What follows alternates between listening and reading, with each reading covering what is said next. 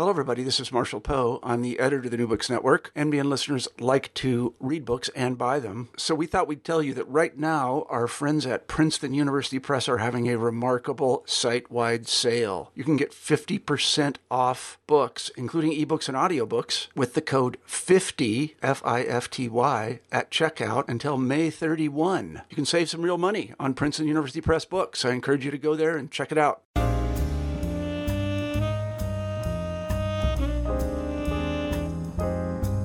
Hello, everyone. This is Mireille Djenno, and you are listening to the New Books in African American Studies podcast.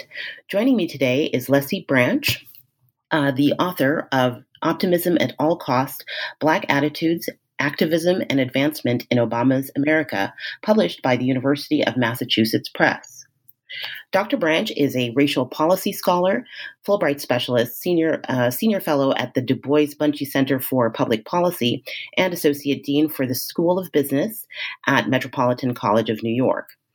She's also an adjunct assistant professor in the Urban Studies Department at Queens College and the Political Science and Human Rights Department at Marymount Manhattan College. She teaches a variety of courses, including American Government, Introduction to Sociology, Race, Ethnicity, and Immigration, and Urban Poverty and Affluence. Dr. Branch, welcome to the podcast. Thank you so much. I appreciate it. Great. Well, I wonder if you'd begin by telling us a bit about yourself. Well, I mean, that introduction that you gave is just so spot on. But I guess what I could share with you is how I came to the work that I now do.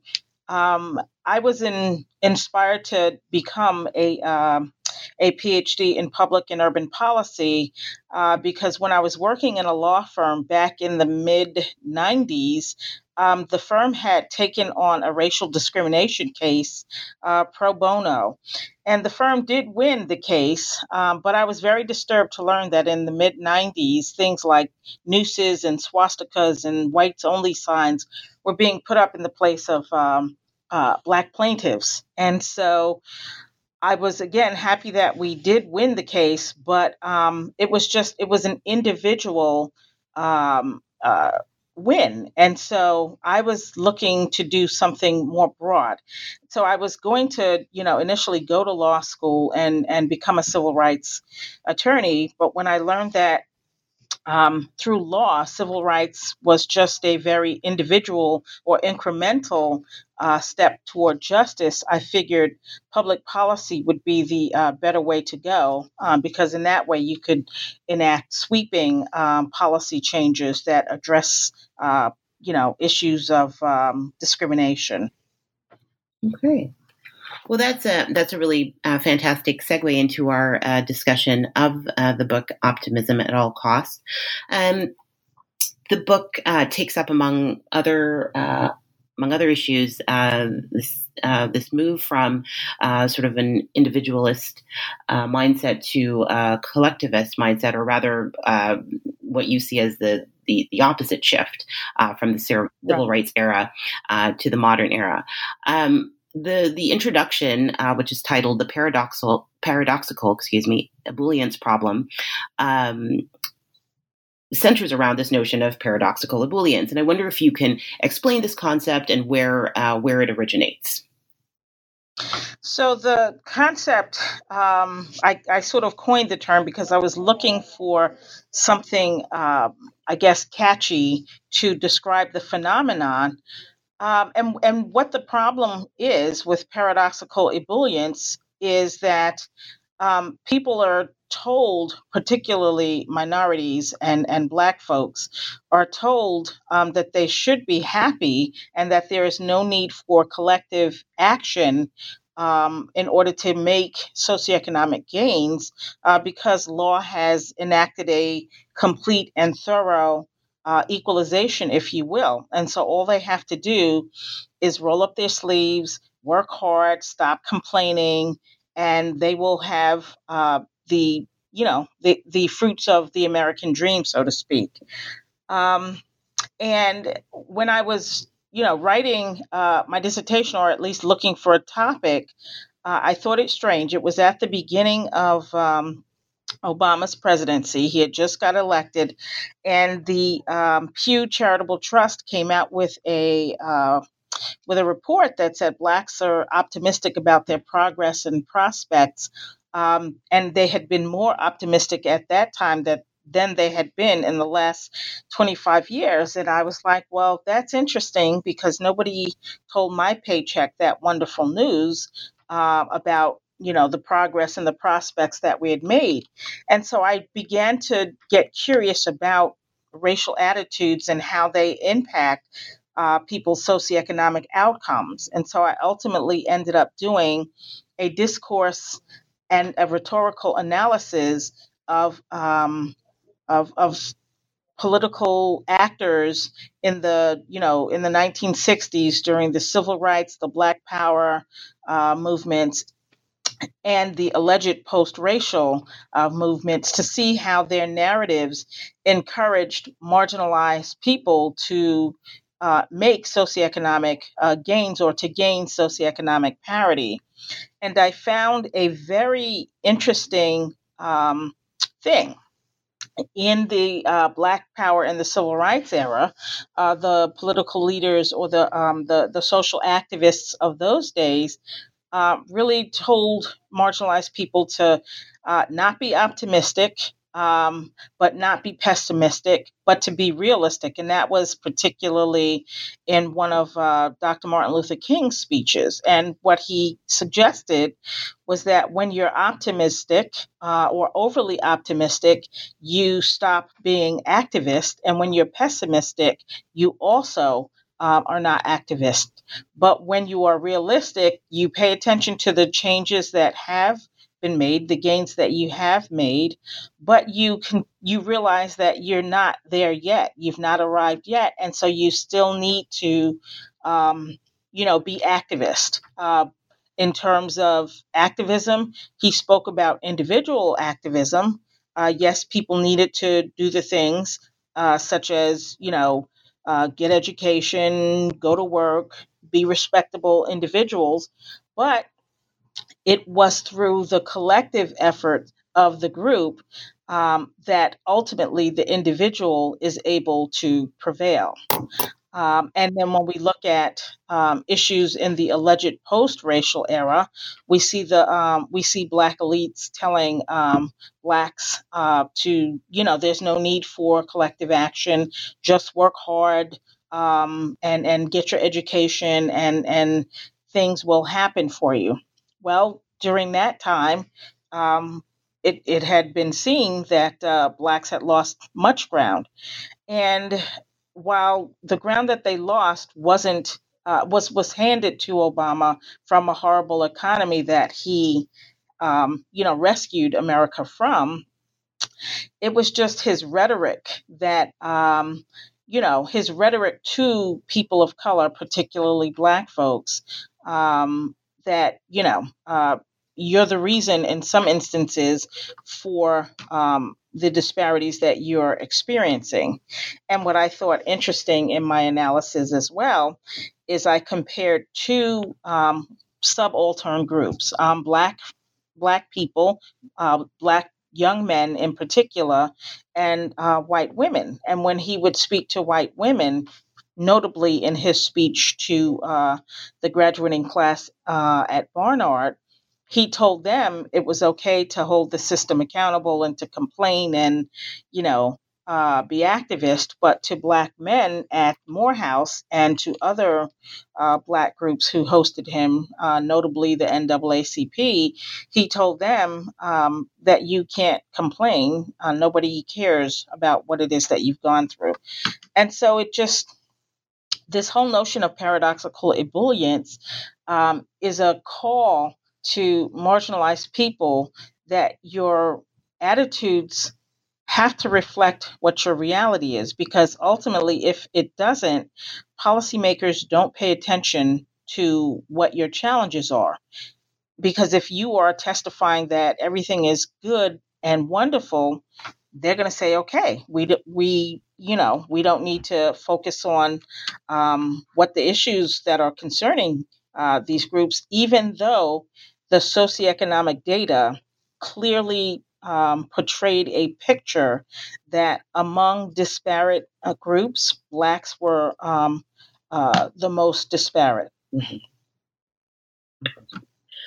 Well, and so and thank you for that, because that actually kind of takes us through really the first few chapters of the book, where your central argument is that elites help to maintain the status quo of Black socioeconomic marginalization, whether by promulgating post-racial theories of inequality, which is actually the title of your first chapter, and these theories, place the blame for Black socioeconomic disadvantage on their own indolence and lack of personal responsibility, etc. So it's very interesting, a very interesting argument that Black elites sort of consolidate the power structure through adoptions of this discourse. In your third chapter, you talk again about civil rights leaders discouraging this extreme optimism and viewing it as an impediment to progress. And you mentioned Dr. King. And I wonder if this idea of supporting abuses of power, if you could elaborate on that a bit more. I'm sorry, could you repeat that? Sure. Yeah. So, and sorry, it was not a well asked question. In your third chapter, which is titled "Ebullience and Action in Black Discourse," you talk about Black elites exerting control over the public narrative in ways that contradict the socioeconomic realities and supporting abuses of power, which is a bit. Which is sort of what you just said, and I just wonder if you could talk a little bit more about that. Again, the specifically the public narrative, right? The way elite interventions in the public narrative help to consolidate the existing hierarchies. So sure, and this I would suggest mainly happened in the alleged post-racial era, and part of that chapter I believe I include or utilize or leverage Andra Gillespie's Whose Black Politics, and unfortunately. Black politicians, depending on the stripe from which they hail, tend to believe that they cannot reach the highest elected offices without the votes of white people, right? And so, in that chapter, I talk about some of the politicians in that regard. One of them, I think, is. I can't remember if Patrick Deval is one, but certainly Deval, President Patrick. Obama. Yeah. Right. President Obama is one. And so what essentially ends up happening, we have elected officials who are clearly aware, to my mind, what the socioeconomic status is of marginalized Blacks, but because they believe that they cannot win elected office without alienating white voters who would not vote for them if they did, because they might be seen as radical. They cannot articulate. They're held hostage by the vote and will not articulate in a forceful or in a direct way, the disadvantage that Black people are in, and we've seen it with, the former president, where he even equated Wall Street and Washington irresponsibility with the irresponsibility of, Black folks, and.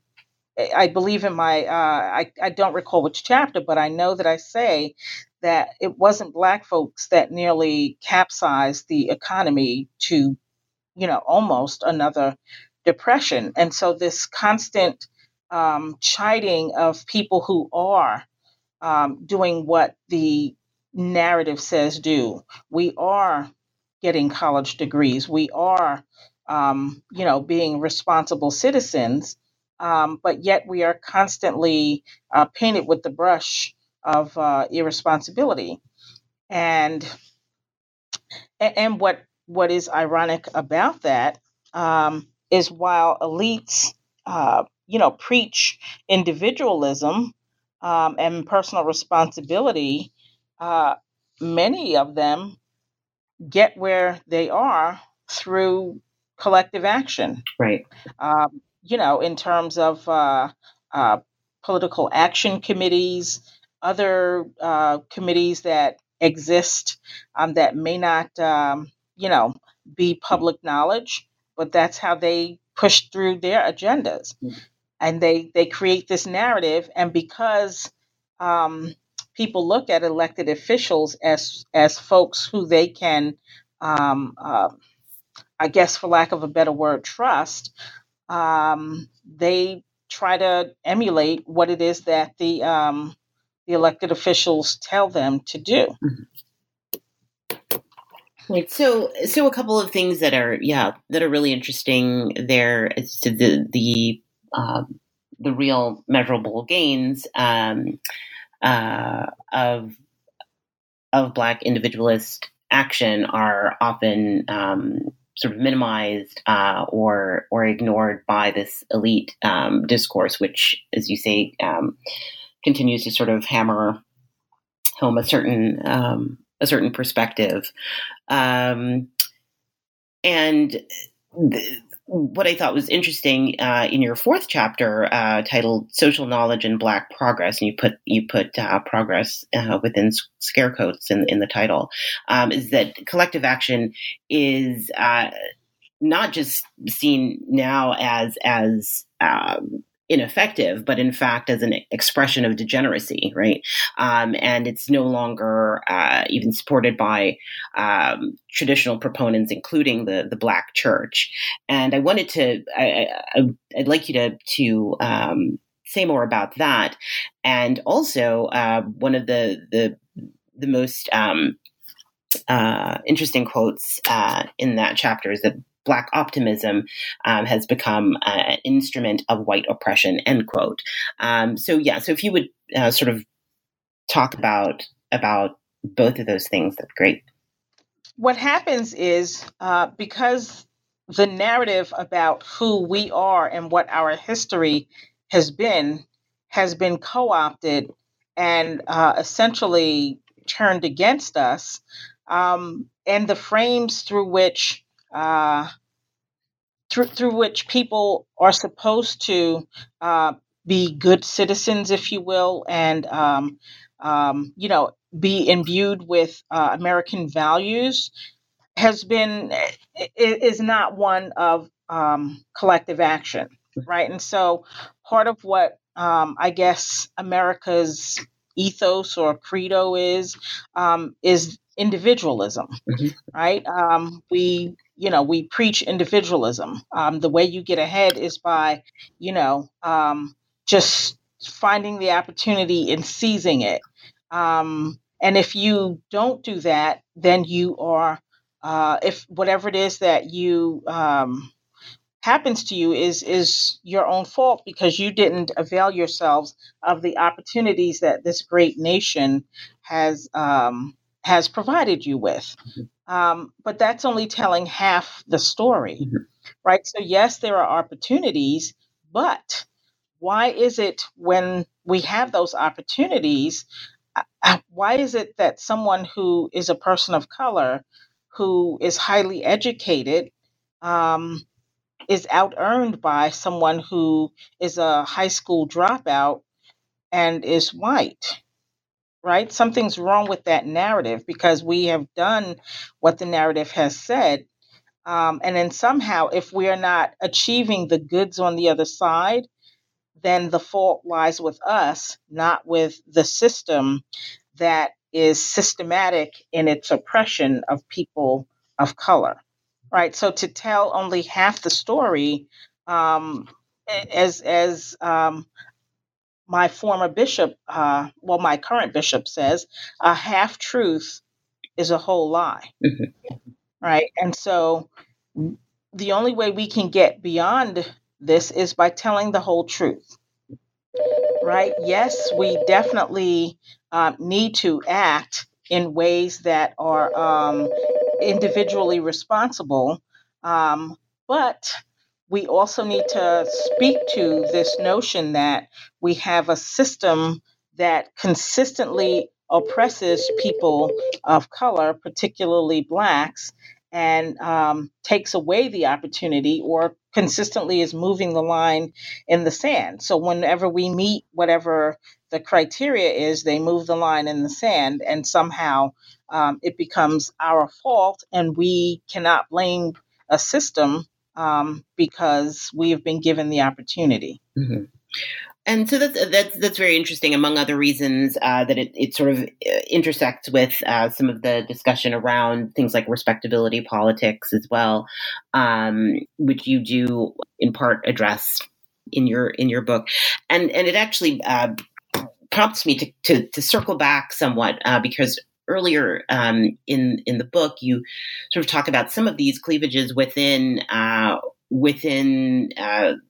the Black American population, including that of immigrant Blacks, and the way and please definitely correct me if I'm mischaracterizing your argument around this, but that immigrant Blacks, because of their sort of adoption of this individualist ethos, in a certain, despite the salience of race as a determinant of outcomes, they in a way are sort of even more part of the problem than native-born African Americans. Am I understanding that? Well, yes, absolutely. And what to me is very interesting about that also is where, and not to make generalizations, but just, thinking about this, where most of these immigrant Blacks come from, they might be impoverished, war-torn places, and where they were very much collective, I would suggest, right? So when you think about the African immigrant who comes, the West African immigrant who comes to America, why are they coming to America? They're coming so they can have a better life. And typically where they come from, it's very collective, large extended families. And so for them to be so invested in being endowed with the blessing of those who create this dominant narrative to be embodied of American values of individualism, kind of it's paradoxical in itself, mm-hmm. right? Mm-hmm. Because a lot of times the way you got to America from your more than likely, impoverished maybe, people probably acted collectively, sure. right? And so you come here, you work, and what do you do with your money? You send it back home to the right. collective, right? And so it is an interesting phenomenon, but I think once they engage with the system and see that they are only valued rhetorically, right. but they quickly have a change of heart, I believe. And so where there is, and I believe in that particular chapter, and that's from Dr. Christina Greer's book, where when these African immigrants or these immigrants who are of African descent come and they see that it's just rhetoric that the dominant narrative is, filling their head with. But the reality is you are no better off than the native born Black. They then see the need to form linkages with Black people, regardless of what their ethnicity is, to move ahead. Mm-hmm. Very interesting. So at the in your fifth and final chapter, sort of talk about there are a couple of things that I'd love for you to unpack in that chapter. One of which is about the sort of potential or promise that you see in movements like Black Lives Matter. And I wonder if you would tell our listeners what the value of movements like that is. Part of the value of Black Lives Matters is that there is no, and I don't want to misspeak, but there is no central figure of the movement, right? And there is an acceptance of all of all levels of Blackness, if you will, right? So when I think about the movement of the 1960s, and Malcolm X said it best. When he and Martin Luther King, I believe at one point met up, let's put religion aside because, he was Muslim, Dr. King, Christian. And, even within those two dominant religions, you probably had different streams or sects, if you will, of those major religions. And so rather than focusing on the differences within the constituencies, we have to, focus on, the fact that the thing that defines us and that marginalizes us, and I believe this was Stokely Carmichael, is that, we're wrapped in Black skin. So it doesn't matter if you're a Black elite, if you are a Black non-elite, if you are Black educated, the dominant narrative is going to paint you a certain way. And rather than focusing on the differences, we need to form a collective and address our issues, right? And so what I like about what Black Lives Matter has done, while it may have started as a racial issue, it has morphed into a socioeconomic issue. Mm-hmm. They now focus on economic equality. I would suggest that Black Lives Matters may not be an outgrowth of Occupy Wall Street, but some of the narratives or some of the themes that were very prevalent in Occupy Wall Street are now being addressed by Black Lives Matters. Mm-hmm. And so you have a coming together of different Black social activist groups under a hashtag, if you will, that Black Lives Matter. And I believe Black Lives Matter got its start because it seemed like every week, ironically, under the leadership of a Black president, that a Black body was being slaughtered. And so the movement gained traction. It became a national movement. I would even suggest the Black Lives Matter movement has inspired the women's movement that we saw as well a couple of years ago when I think the day after Trump's inauguration. Right. Sure.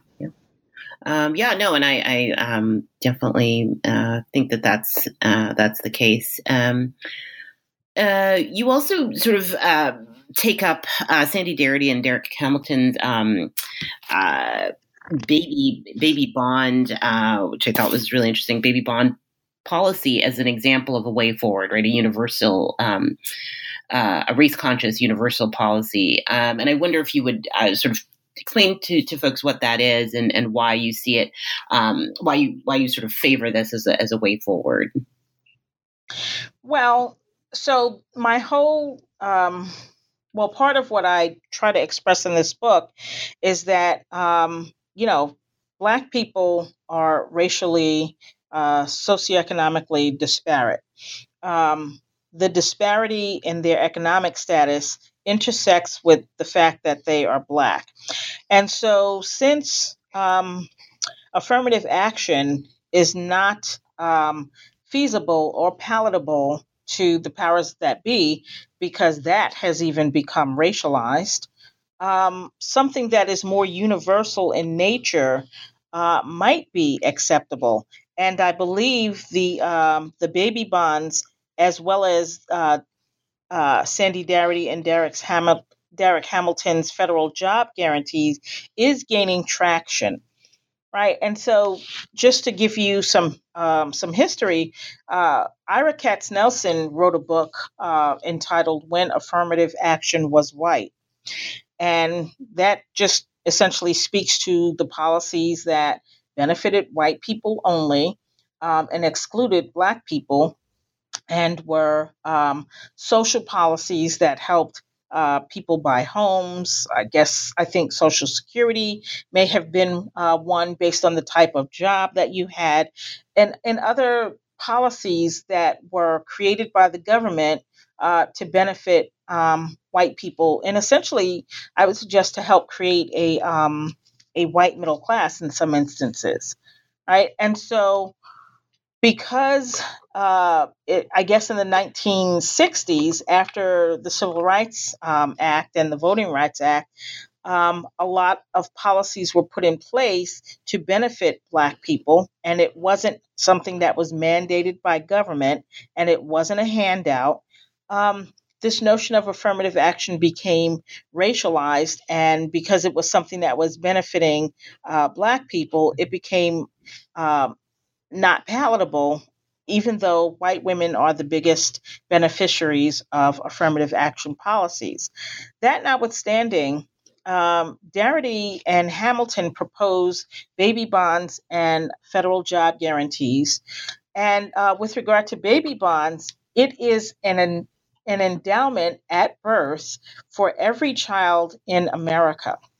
So it's not something that's just for racial minorities. It's every child born in America, and they would be endowed with a bond that they would have access to, I believe, at the age of 18, that they would only be able to spend on a wealth appreciating asset. So like a college education, a home, starting a business. But here's the beauty of Darity and Hamilton's baby bond proposal. Again, it's every child born in America, but it's based on your socioeconomic status, right? Mm-hmm. So if you're born into a family that is part of the 1%, your child will get something, but it would be based on the wealth of that family. And if you are born into a family that is asset poor, that child's bond would be endowed at a higher amount because that family would need it. And so it's targeted in that everybody gets it, but it is targeted to the most asset poor folks. And this way, the most asset poor children would have some sort of seed to start their lives with, right? So children who are born in poverty, and this is Black and or white children, would have an asset that would have accumulated over the 18 years, but they could only spend it on something that would further their socioeconomic status. The children of the 1% wouldn't necessarily need it, but we're not excluding them. They would have something as well. So that's very interesting. And in your book, you talk about this as both a policy that focuses on intent and outcome. So it's aspiring to level the playing field, but taking concrete steps to do so. So in your in the epilogue, which is titled, or rather subtitled, "The Role of Elite Discourse in the Trump Era and Beyond," that takes us to present day. You begin by listing sort of a number of individual discursive actions that have taken place early in the Trump era. And some of them, I mean, not some of them, all of them, and sort of these notorious sort of media events in many ways. But you come to the conclusion that the conceptual foundation, and I'm quoting here, the conceptual foundation necessary for collective action is increasingly solid. And I wonder if you would sort of, again, Given you know what we've discussed today and the foregoing chapters in the book, sort of explain how you arrive at this conclusion. So, I mean, in terms of the solidarity now of collective action, it's almost a given, if you will, right? I believe in one of my earlier chapters, when I discuss electoral politics and I talk about Michael Dawson, it's almost a natural that if the political party that you are affiliated with is not in power, then you're going to be unsatisfied. You're gonna assess that the president is doing a horrible job. Right. And so what is interesting about it is that if you look at what the unemployment number is, and I think at last check it was 3.something%. And if you look also at the stats for Black unemployment, according to the stats, they're, I think, the lowest that they've ever been since stats have been recorded. Yeah. You would think that, you know, Black people would be dancing in the streets, mm-hmm. But we're not. Mm-hmm. And so I think part of it is owed to that phenomena that when a Democrat, and Blacks overwhelmingly are registered right. Democrats, I mentioned that in one of my earlier chapters. And so it's there's that phenomenon. But what I would suggest also is the collective action phenomena is very strong just because of the onslaught of rhetorical, discursive attacks by this president against, you know, Black people, right? He has gone after the NFL, and I don't know what the ratio of Black to white players are, but he certainly is going after the Black players who have decided to, you know, kneel during the anthem out of principle. You know, he has gone recently after LeBron James, who has done a wonderful thing in opening up the new school that he has for at-risk, I want to say, 3rd and 4th graders in Akron. Right. Mm-hmm. And just any number of other Black people he has just gone after without, to my mind, just cause. And in watching CNN yesterday, Brother Cornel West was on, and Brother Paris Denard, and Paris Denard's defense of why President Trump is so harsh toward Black people or people in general is because they say negative things about him. And so he, in turn, replies in kind. Cornel West's point was very interesting to Paris Denard. Look, if Trump went after you, Cornel West said, I would defend you against Trump even though the two of them are at opposing ends of the political and ideological spectrum. And he said he would defend him because he is human, mm-hmm. right? And no human being deserves to be treated in such an inhumane way. And words, I would suggest to you, in some ways leave deeper wounds than physical hits, if you will, because you can always replay in your mind the thing that somebody said, and then it dredges up, you know, emotions and things like that. And so the power of words should not be understated. And I just really think that the Black community is now coalescing because they understand the damage that rhetoric plays. Mm-hmm. If they don't frame their own narrative, somebody else will. And since arriving in this country, you know, hundreds of years ago, centuries ago, people have been using rhetoric and discourse to frame who we are. Mm-hmm. And we see that narrative has followed us down through the years, so much so that even when we do play by the rules, we are still seen as, you know, what we were described as, you know, centuries ago. Right. Yeah, and so I definitely appreciate you sort of summarizing both the some of what you take up in the epilogue in that way, and that really in what you just stated in many ways is really at the core of the book. We have been discussing, folks, the book Optimism at All Costs: Black Attitudes, Activism and Advancement in Obama's America by Dr. Lessie B. Branch. And Dr. Branch, what are you currently working on? Well, currently, or just recently, I've become a scholar with Scholar Strategy Network.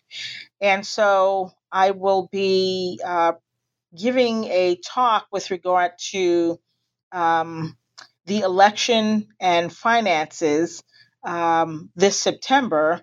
I'm scheduled to be at the Association of Black Sociologists conference this week, and I'll be presenting there. I was recently quoted by the Center for Public Integrity in an article that looks at why we don't have any Black Koch brothers in terms of Black political contributions, mm-hmm. And just looking to, you know, do more promoting of my book, trying to get some book speaking tours going, and settling into my role as associate dean for the School of Business at Metropolitan College of New York.